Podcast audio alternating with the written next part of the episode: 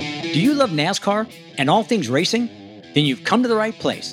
I'm Derrike Cope. And I'm Elisha Cope. We are your hosts, and here on Race Theory, we talk about all things asphalt racing. Our life on the road, maintaining good sponsor relationships, as well as balancing our work and family life as a team. Stick around, and hopefully, our tips and experiences will help you reach your own goals.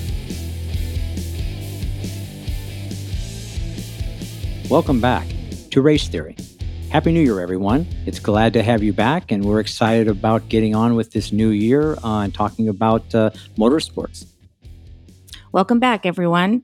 So, I'm really excited about this episode because we're talking about the unsung heroes. So, for those of you who are students of motorsports, and especially you are fans of the underdog, then this episode is for you. Derrike is going to be going into those drivers that probably weren't as heralded as they should have been for whatever reasons, and some very interesting characters in the heyday of the sport. Well, to start, certainly I had a lot of opportunities to listen over the years early in my career uh, from Jackie Johnson, you know, who was my crew chief and personal and a dear friend. And we listened to Jackie talk of, you know, his beginnings in motorsports, which was in Campobello, South Carolina, which is Inman Spartanburg. And I would, not knowing at the time, listening to all these stories, that that would be and play a major role in my career and my life. And listen to Jackie talk about the stories and the characters and the people were all about, you know, these drivers that were the the drivers that did it for a living, made a living driving a race car, maybe the guys that had a job and worked 9 to 5 and then in the evenings worked on their race cars just to be able to go to the racetracks come the weekends. And it was interesting to talk and listen to, you know, to Jackie about it and just try to, you know, put myself in the shoes of of these people and, you know, what they were going through, the work ethic, the mindset of these guys because here I was at the beginning of my career and you know I had so much enthusiasm and, and didn't really know I'm 3000 miles away from Grand National stock car racing and just getting my feet wet. And Jackie here's Jackie who has a, a wealth of knowledge because he had grown up in the South.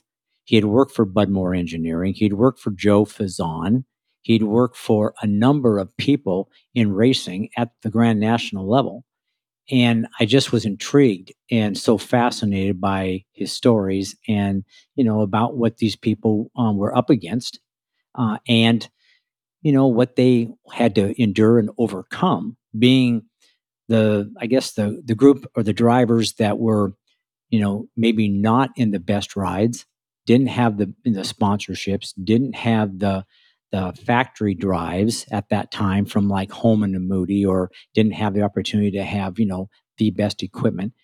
And ultimately, I think for me, you know, I was, I just wanted to know more about the sport because I really didn't have, uh, you know, that much knowledge.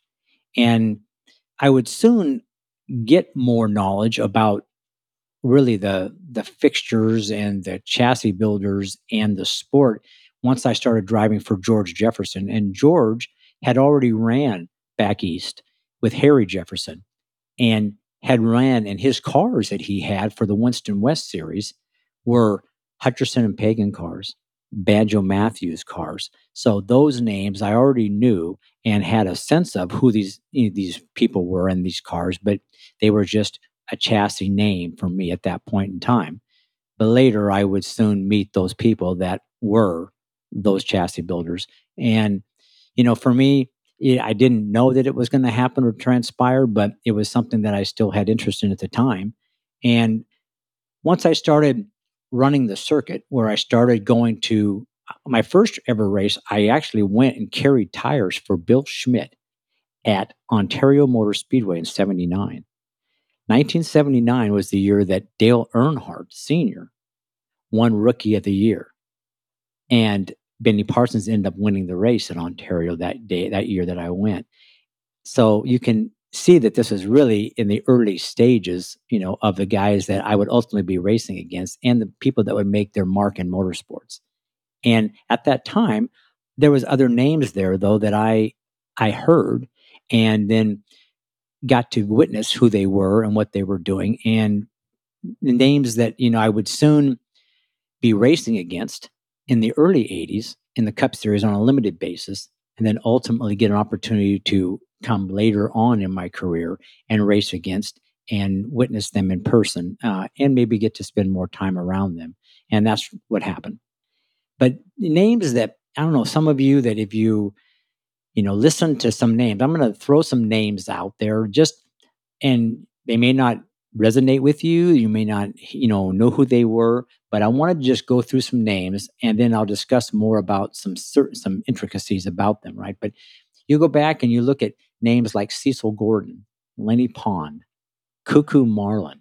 Yes, Marlin. That was Sterling Marlin's dad. Coo Coo? Cuckoo. Yeah. Nice name. Nice name. Roger Hamby, James Hylton, J.D. McDuffie, Ronnie Thomas, Marty Robbins. Yes. The, the real Marty Robbins? The real Marty Robbins. Really? Yes, El Paso.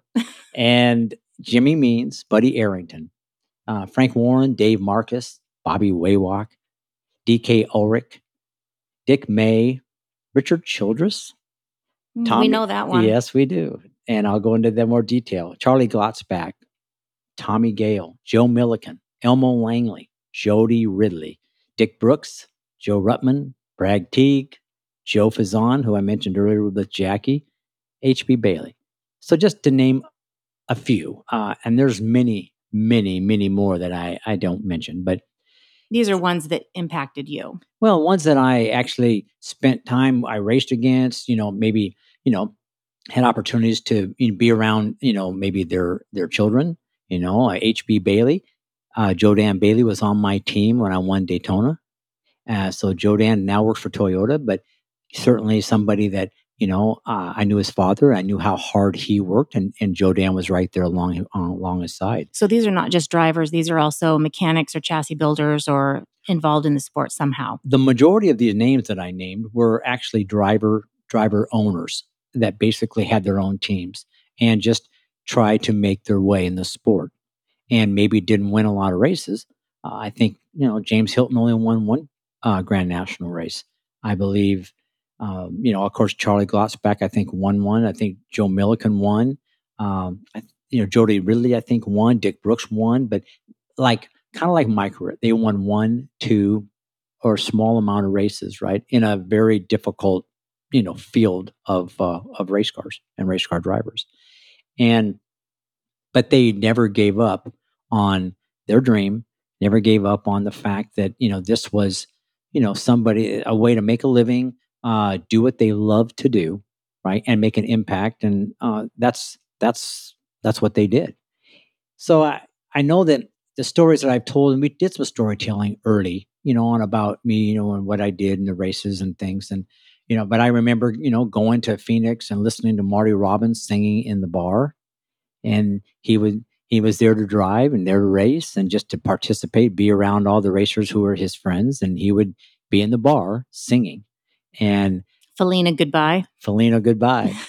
and a little cool water, big gun. And, you know, it just there's those are the things that I guess made such an impression on me, right? And I guess to see how much these people loved the sport, loved being around everybody and talking and, you know, just spending, you know, that quality time together and it was all because of of them in racing and you know them i guess appreciating what everyone else was going through. So they had this camaraderie of you know of how hard it really was to make a living in in nascar at that time.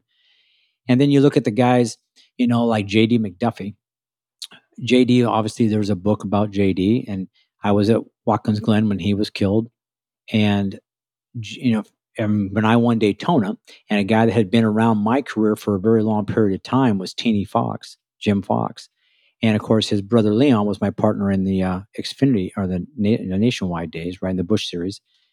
And Teeny, actually, when he first went back east, he gave his time to JD McDuffie and worked for JD and spent a lot of time doing things for nothing and working, going to the racetrack, helping JD. And because JD was a, you know, one man band kind of affair. And uh, Teeny was very helpful and instrumental in helping him and um, just had a great relationship with him. You talk about, you know, guys that you know, I raced against, you know, Dave Marcis and Bobby Wawak. Um, those were guys that I physically raced, you know, against and witnessed them and their families there at the racetrack and doing whatever it took to participate. And their families were there with them. And it was just, you know, they're just fond memories I have of seeing how committed they were as a collective group, you know, with their families.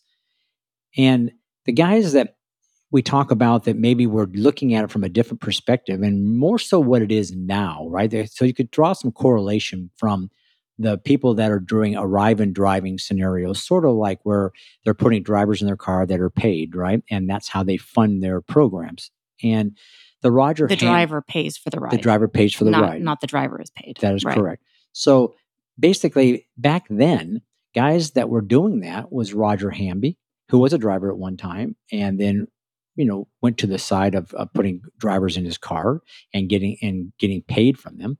Uh, James Hylton was the same way. Jimmy Means did the same thing. Yeah, well, Jimmy Means ran a Xfinity nationwide program when we were doing it. I actually drove for Jimmy uh, in the uh, Xfinity series. So, uh, and then there was DK Ulrich, and DK Ulrich was this rather flamboyant guy. Had uh, some other businesses. I think he owned some things in the islands and and what, and had an airplane. Uh, very interesting character, uh, and was putting drivers that were paying for their rides in the cars. And he was kind of like probably the guy that was really kind of starting that to the magnitude that it was. I remember Trevor Boys from Canada. Uh, he came and he drove for James Hylton. He drove for Roger Hamby some, I believe, as well. But you know, a lot of the guys that kind of got their start in racing, like the the Kenny Schraders and you know the um, Dick Brooks and the Jody Ridleys, those guys would start and drive for some of these guys, and you know, get the opportunity to showcase their potential. Eddie Bierschwale, uh, names that I raced against and that were stable fixtures for a period of time. And these guys were making a living doing it that way. And I think it's um, interesting to note to our listeners too, is that these drivers, and especially someone like James Hylton, they were very talented in their own right. They certainly could have driven their own car, but they had to put drivers in their car to make the money. If they didn't have sponsorship or they didn't have backing or they didn't have family money, and that's a place where we found ourselves in many times as well. Is that we you wanted to drive, and I'm sure James would have loved to have kept his own butt in the seat, but you get relegated to if you want to survive in the sport, you do need to have money, and that is an easy way to get it.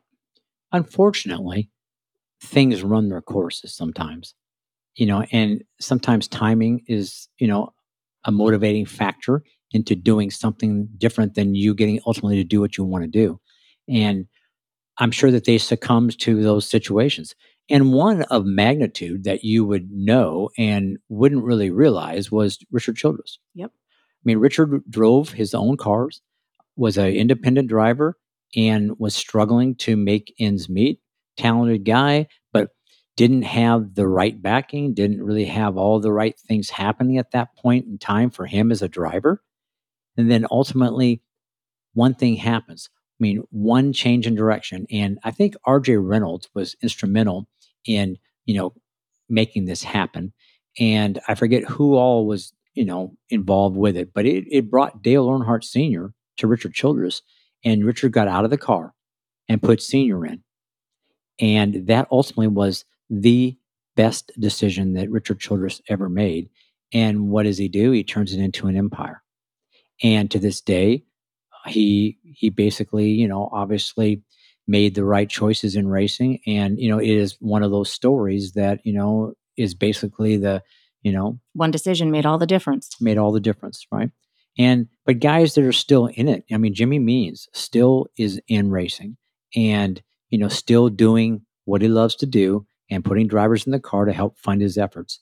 Buddy Arrington was somebody I met when I first came back here and raced against, and he was the sole Chrysler guy at the time, you know. And you know, it's funny, you know, Joey Arrington, his son, later on goes on to do engine building, and he is one of the main guys with Dodge, and ends up, you know, in the basically the beginning of Dodge's coming back to racing, into racing, and doing very instrumental and doing a lot of the engine development uh, in that, and then that would lead into Ray Evernham uh, doing it as well. But you know, um, I remember that because Buddy was an older guy that I got to race, got to watch race at Riverside, and then got to spend racing with him, and then got to know him and actually visited him at his shops uh, up in uh, Virginia. And so, uh, those are the things that was I think really exciting for me was that I got to meet all these people, and then I would ultimately get the opportunity to go to their shops and see, you know, what they were doing, how they were doing things in the sport itself, and you know, it's you know James Hylton probably. You know, if you look back at when I think of my early storytelling, I was talking about my trip, you know, back east and how I came down the mountain from Hendersonville, North Carolina, into down into Landrum, down into Campobello and didn't know it at the time, but that was just Jackie's birthplace. And we set up shop there in Leroy Maybury's shop in Campobello. And if you go back and listen to some of the early, you know, storytelling, you'll you'll hear some of the things about that. But that just further, you know, in towards Spartanburg was a little town called Inman. And Inman was where James Hylton resided and where his race shop was at. Yes, I've been there. Yeah. And so that is where I got my first introduction to James and spent time at his shop and getting to know James and, um, you know, befriended him. And, you know, of course, Jack and him were friends and, and Leroy and him were friends. And so it was just this camaraderie where we'd go to the fish camp and have my first introduction to sweet tea and South Carolina sweet tea and, you know, hanging out with, with James and listened to all the stories, the more stories, which I, I loved. And of course, Jackie drove for Bud Moore, and in Spartanburg was where Bud Moore Engineering was at, which was the 15 car in the Cup Series that had won all these Cup Series uh, races, and you know where Bobby Allison and you know all these guys had driven. So um, James was a very unique individual and a dear friend of ours. And you know, Alicia, when we were you know spending time together here, we went down. I, I took her down to well you can tell the story a little bit uh you we were up in uh, chimney rock right? We were at, at the, Grove, the omni grove omni park grove inn for my birthday. Right. And we weren't married yet. In fact i kind of expected a proposal that birthday but i didn't get it. Hmm. just didn't buy that much. I got it a little bit later. Um, but anyway we um, we were traveling back home and there was a fork in the road and the sign said um, South Carolina, something South Carolina. And I said, Oh, how far is South Carolina from here? And you said, perked right up and said, Not very far. In fact, do you want to go see where I first started racing and meet some of my friends? And I said, Absolutely, let's go. And so, um, I mean, this was wintertime, so it was off season, it was cold. And we went down the pass and and drove into James's place first. And we walked into his shop and he was there and and uh, he was just the most likable, the, the cutest guy, and he loved he loved talking about stories, but he also liked talking about you and and how he met you. And he pointed out all of the pictures and all of the trophies. And I remember thinking then that he has a very similar, although you know much older, he has a, a similar story to you, where he had to pull his bootstraps up and, and make something of himself every series he went to. He he never had the big backing. He never had a high echelon ride. He always was kind of the driver owner situation. But he won in practically every series he was in, I believe.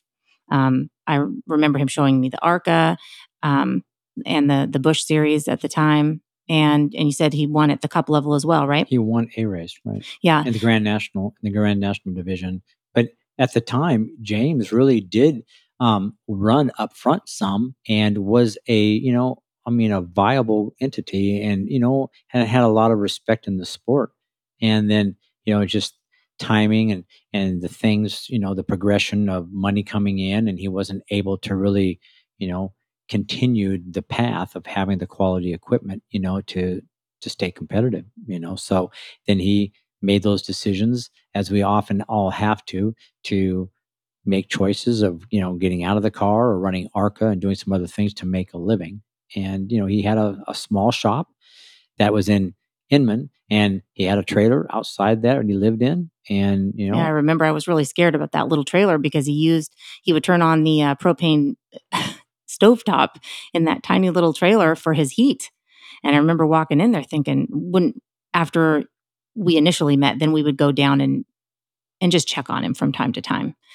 And he would be sitting in there with that gas going, and I was thinking to myself, my gosh, you're gonna blow yourself up, James. But he it was a very sad day when he was killed um, prematurely coming back from Talladega. That was that was a a shock, and and uh, definitely motorsports lost a an icon, a, a legend.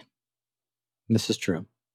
I think for me, you know, those were some of the great times that, you know, and I really wouldn't realize how great they were, you know, but coming down that mountain, you know, I really was just starting my career path and the sense of just coming to the South, the deep South, where Grand National stock car racing really started. And for me to be trying to get a foothold at that time, the things that would be unbeknown to me was the things that would come my way by this migration to the deep south and you know that whole area there you know was just it had uh, so many people and race car drivers and stories i would meet cotton owens who was you know a hall of famer you know who was from that area david pearson and knowing his sons and would race against his sons Isn't that your favorite driver? well uh, not my really favorite driver i would say from a personal standpoint but probably from a standpoint of the most respected as far as his capabilities and running limited schedules and winning races, his way of driving the car, yeah, I think probably one of the the ultimate greats in the sport, along with Richard, obviously Petty. But uh, you know that was the rival was Richard Petty and and uh, and um, If David Pearson And would David have been able to drive full time, he could have really stacked up the wins, is what you're saying. I think I it was his choice, I think, to run limited schedules. Uh, I think he he he chose that for the most part. He did run a lot of you know some you know full schedules. Drove for the Wood brothers with Purolator, so that's how with Marvin Panch, I was I was kind of the third driver in the rung. You know, Marvin Panch was one of the first Purolator drivers, and you know, I mean, this guy's you know of magnitude. And then there was David Pearson, and then myself driving the Purolator car. So I had this enormous respect and, and admiration for these individuals. Obviously, met them all, raced against David, but knew Marvin and, and spoke to Marvin, and you know, and had opportunities to to talk to him about you know Purolator and and their involvement.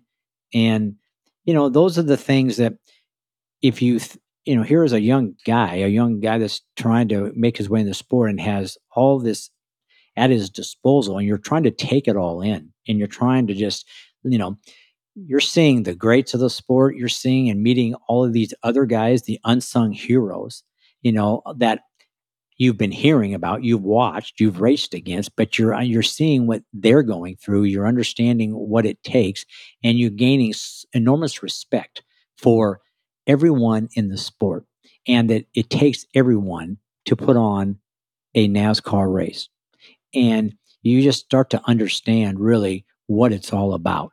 And you know, and to this day, I mean, I have enormous respect for Jimmy Means and you know, you know Dave Marcis, who was the true epitome of an independent. You know, who did it all. I mean, you know, wore wingtips to the day it was done. You know, to drive the race car, and you know, those. wingtips in the race car. yes, that's what his driving shoes were.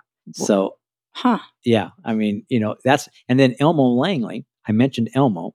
Well, Elmo was, you know, his own crew chief, his own driver was a crew chief. And when I first got the first sponsorship from Purolator in 1980, the winter of 87, going on for the 88 season, he was the crew chief that I drove for with Jim Testa. He actually owned all that equipment that Testa bought from him, and he was the crew chief. So I got to know Elmo really well. And Elmo ended up being the pace car driver for NASCAR later on in years after I had left there and gone on to Whitcomb's and other places. So Elmo was always around.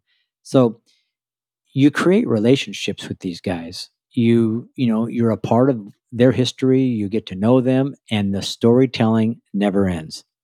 And you listen to their peril, you listen to their disappointments, you can sense and when they conveyed to you how they were doing it and what you were going through, you get a real sense of of what it took and you know the commitment they had and i mean the determination they had and that's where you gain the respect from those people. Not at what they how many races they won or what they did but what they were doing. And well what it took for them to stay in the sport. Absolutely. Yeah it was it was an incredible time. From there you know that whole area i when i went back there in 87 just prior to me getting going with elmo bob edwards was a crew chief for the stoke racing team that i came from california with after i left warren Risori. Well we were in hendersonville north carolina just up the road from campobello and landrum you know where leroy's at in landrum up into hendersonville and that's where I would meet a lot of, you know, great friends like John Pace from Pace Construction, you know, and uh, George Bradshaw, who was part of the TriStar racing team with, you know, Dave Fuge and Mark Smith.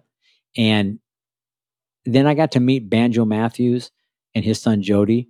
And for those of you that know about the sport, you know, Banjo Matthews, it was, you know, was Banjo's Performance Center. He was one of the main chassis builders. 1964, you know, before when these were called stock car racing, it was actual stock cars and it was unibody cars. 64, Banjo created the first, you know, um, he had like a uh, a stock box car. Holman Moody, I think, built the first um, stock box car, but ultimately, um, you know, Banjo was one of those guys that was, you know, building race cars. So it was, and I had drove for a Banjo car for George Jefferson, and so I got to finally meet Banjo Matthews, who I had driven the car, the one car that I had wrecked out there. Then and I tore up the Fairmont, and then we went to the old uh, car that was in the field that was supposed to be the best mm-hmm. thing I'd ever mm-hmm. driven. That was a Hutcherson Pagan car. So you just you start to put names right and faces with the names, you know, of these cars that you had driven and, and started, you know, the infancy of your career in. And so it was interesting to me, you know, and then ultimately, you know, I would migrate to Charlotte. And when I drove for Purolator and I went to Bob Whitcomb Racing, we were in the old Guard building, which was on Old Dowd Road behind the Charlotte uh, airport. And this building was where the Gatorade Guard racing team that Darrell Waltrip drove, that was the building. And it was just down the road from the infamous Holman and Moody, which was like a 75,000 square foot factory in the early days of motorsports that really was basically the first real factory chassis building entity. And, you know, John Holman, who was from California and was working out there and then came to Charlotte and started the foot, it was a factory Ford effort. And they would build the first real stock box car and create a factory with a guy named Ralph Moody, who was a driver. And when I came back here, you know, they would go on to buy his stock out, and you know, he would be not in Holman Moody when I met him, but I got to know Ralph Moody and befriended him, and he would spend a lot of time talking to me. And uh, he was the Moody and Holman and Moody. So, you know, I got to meet the guys that you know you heard so much about and were so instrumental in winning all these races. And you know, if you put in perspective what these guys have done, you know, I mean, it's it's remarkable you know that you got to that i personally got to meet these people that really made the sport what it was and i don't think there's a you know a, you know a lot of people that really had really that opportunity and for me um, it was one that i i felt you know so good about and well and i think and i know a lot of people and especially these listeners probably agree that the ignorant race fan and i say that yes i do the ignorant race fan, just looks at the statistics, the black and white, how many races they won. And a lot of times the question always comes up, well, is any is he any good or is she any good? And they look at the career starts and finishes and, you know, like a quarterback rating on paper, but that does not tell the story. These guys had history treated them a little bit differently. Had they been with the big rides, had they gotten to drive for Richard Childress, had they gotten a big, huge sponsor, you know, things could have been very different for them. But as being independents and them wanting to stay in the sport, they had to rely on themselves. And of course, it didn't permit them to have very many wins. And I think it is wonderful to actually bring these names back up that might just be lost in history because probably not much was ever written about them article wise, not spoken about on the news um, or in, um, you know, from the commentators. But, you know, just like how, you know, the networks only pay attention to the top 10 guys that are running around the track today, there's a lot of battling that's going on in the back from the mid pack to the back. And it's always been that way, but especially back in these days when you actually had to build your own car and get yourself to the racetrack and crew it yourself, these stories and these names, they really should, you know, reside in, you know, the annals of, of motorsports as the unsung heroes. And I'm glad that you're bringing it out. It was something I, you know, I felt compelled to do. I really wanted to talk a little bit. It's a new year, right? And, you know, I wanted to start off with some things and just kind of take us back in time a little bit. And, you know, uh, guys like Jimmy Means, you know, he, you know, always was, you know, maybe not in the best equipment, his own equipment, trying to make things go. But he got an opportunity to drive for Rick Hendrick in the Folgers car and did a really good job in the car. And I think it just showed me then that, you know, again, that proves that in quality equipment, you know you are capable of performing at higher levels and you're only as good as the people you have working for you Absolutely. and the equipment you're sitting in Absolutely. and i think we're all you know a lot and a lot of these names that i mentioned here among many others that i didn't mention uh, you know names that i didn't know personally or didn't really get an opportunity to know or spend time with but a lot of these guys i did you know i mean the Ken Ragans you know you know David Ragan's father and uh, got to know these guys and spent time with them you know and uh, you know the names of guys that maybe like Eddie Bierschwale and and you know Trevor Boys, all those guys that kept trying and you know trying to pave their way, right? You know, so um, yeah, it's just it was important for me to like to touch base with those guys, you know. And then it wasn't all just the drivers and those guys too. I mean, I remember you know getting to meet guys that were crew chiefs that you know were they befriended me. They spent time talking to me. You know, uh, a guy named Booby Harrington. You know, he was a crew chief for Joe Ruttman, and I don't know if you guys know the name Robin McCall, but she was a, a woman in racing back in you know the early days, and I think 81, maybe eight, through 85 in that range. I think she was in there around 82, if I remember right. But it's Wally Dallenbach's wife. And Robin was a very, very talented um, racer and probably could have made a, a living doing this and then, you know, ultimately made different choices. But Booby was, uh, you know, the you know, he was the crew chief for him and, you know, Jim Sauter, a good friend of mine who, uh, you know, Johnny Sauter drove for us in the Xfinity series some. And, and uh, he, you know, Jim and I were, you know, really uh, good friends. I enjoyed being around him. He did a lot of the development work for the IROC series with Dave Marcis. And, you know, uh, you know, it was, he was a neat guy and spent a lot of time and, you know, I enjoyed, you know, knowing him. And then Parky Knoll Parky Knoll, the name came to me because of George Jefferson. He was doing engines for George Jefferson in the beginning before ICE took him over and started doing the rebuilds. And Parky was from, uh, I think, from, from California and then moved back here. And then ultimately, uh, you know, he, I think he'd worked for the Hornadays. He'd done motors for George, and uh, he moved out here. And I think he his shop was close to Hutcherson and Pagan and I actually got to to meet Parky, go to his shop, and get to know him because I had purchased parts and pieces and built a lot of the motors and redone them that he had done for for George. You know, so uh, and that's how I ended up meeting uh, Dick Hutcherson and uh, Ron Hutcherson of the Hutcherson and Pagan, who built those race cars and the chassis that I drove for George. So here I am. Uh, you know, I'm getting to do all these things and put again the the names and the faces you know, together with what chassis I drove and who they are, and and got to know these guys, you know, and you know, I mean, Dick Hutcherson, he was a crew chief. I mean, he won a championship with David Pearson, you know, as a crew chief.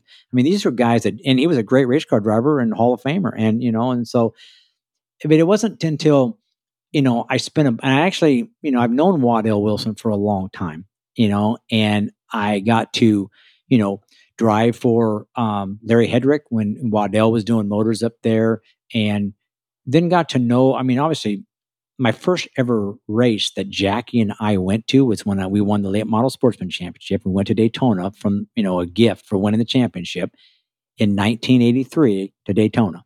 And that was the year that uh, Cale Yarborough set the record over 200 miles an hour, and then flipped the car on his second lap of qualifying.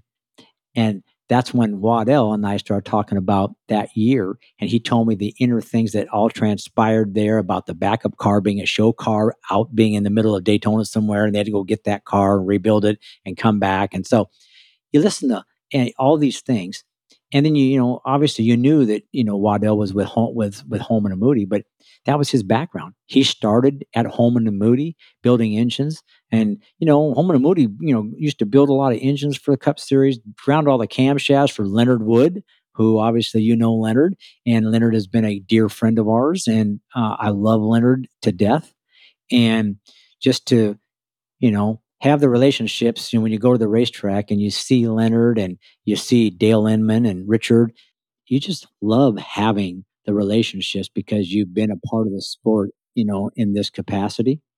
And for me, that that's what's made this sport special for me. Absolutely.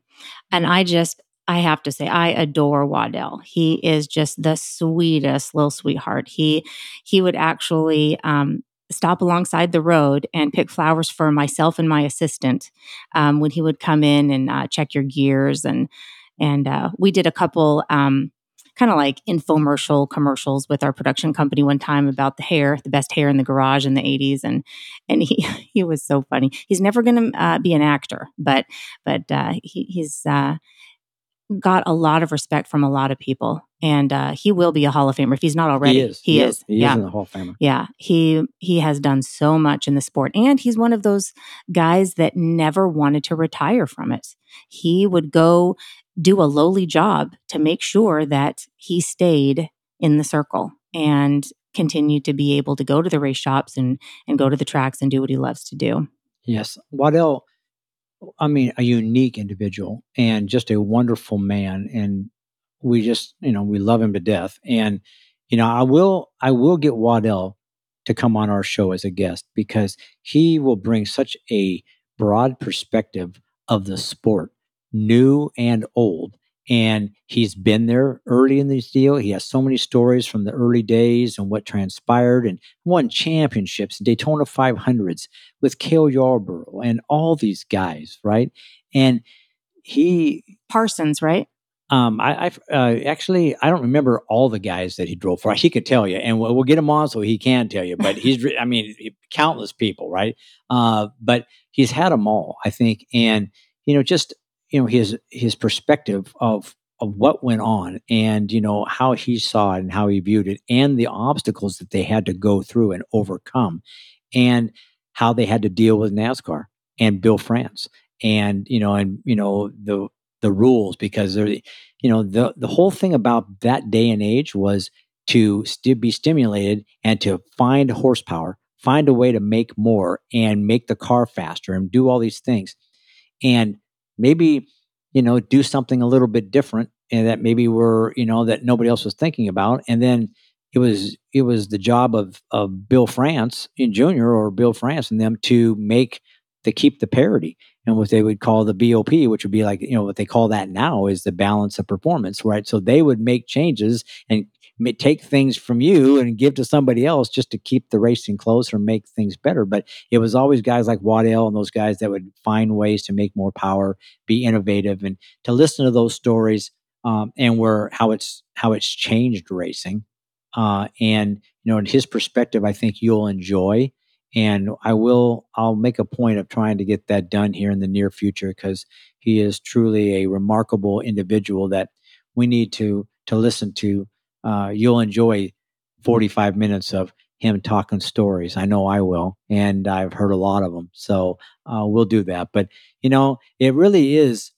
You know, you talk about all these things that we've talked about today, and it really is about perspective, and it really is about, I think, you know, having respect for everyone that participates in a particular sport or the way that you know in our sport primarily right you have to have respect for everybody that's doing it in some way shape or, form because they all have unique obstacles and they all have unique talents and they bring something a dynamic to the sport that you know eh, i think not everybody brings the same thing and it ultimately takes so much.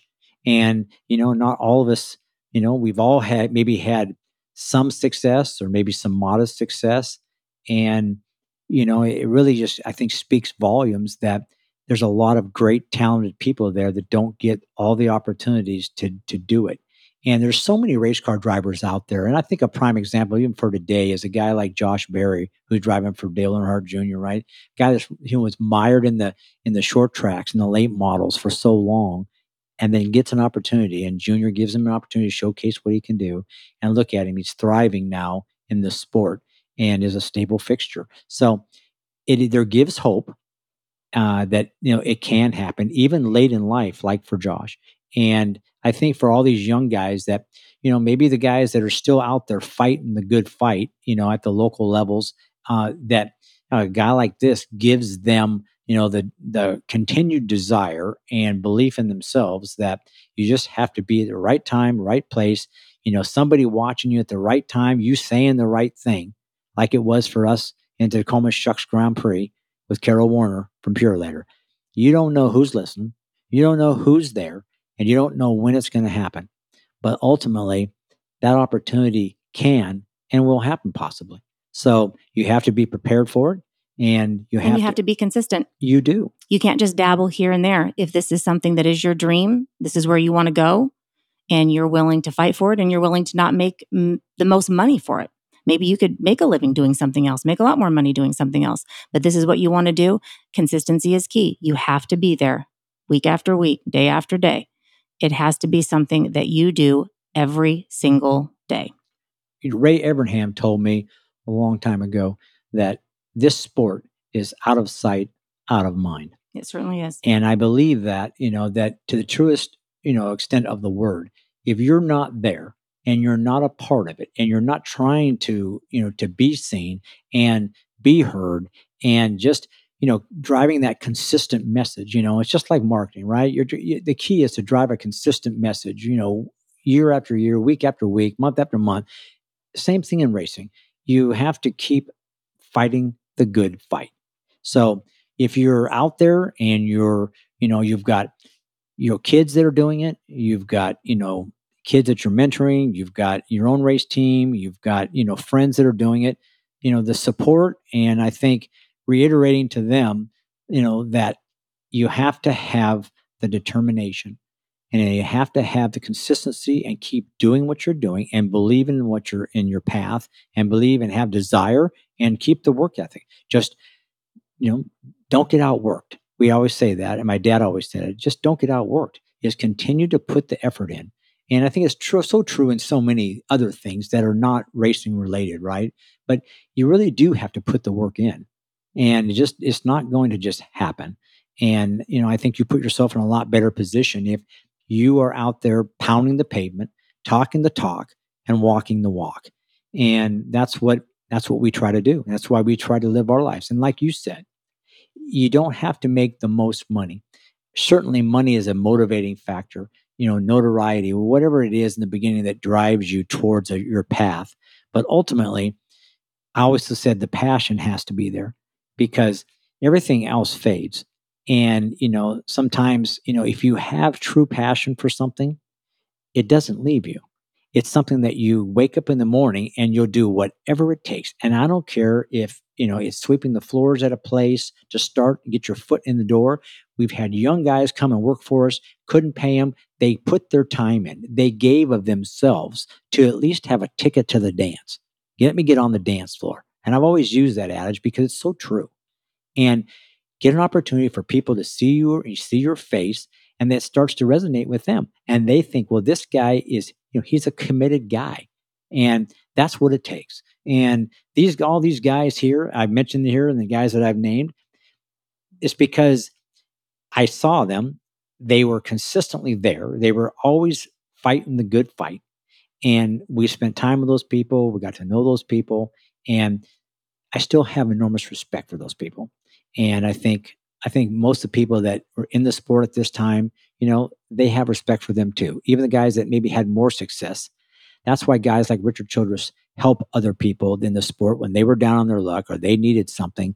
You know, guys like him and other people, they would support those guys, give them used parts, used pieces, help build a motor, do whatever they could, could do because they have been in their shoes before.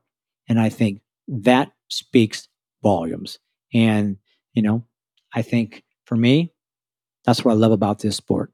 And that's what has driven me this whole period of time and continues to do it to this very day.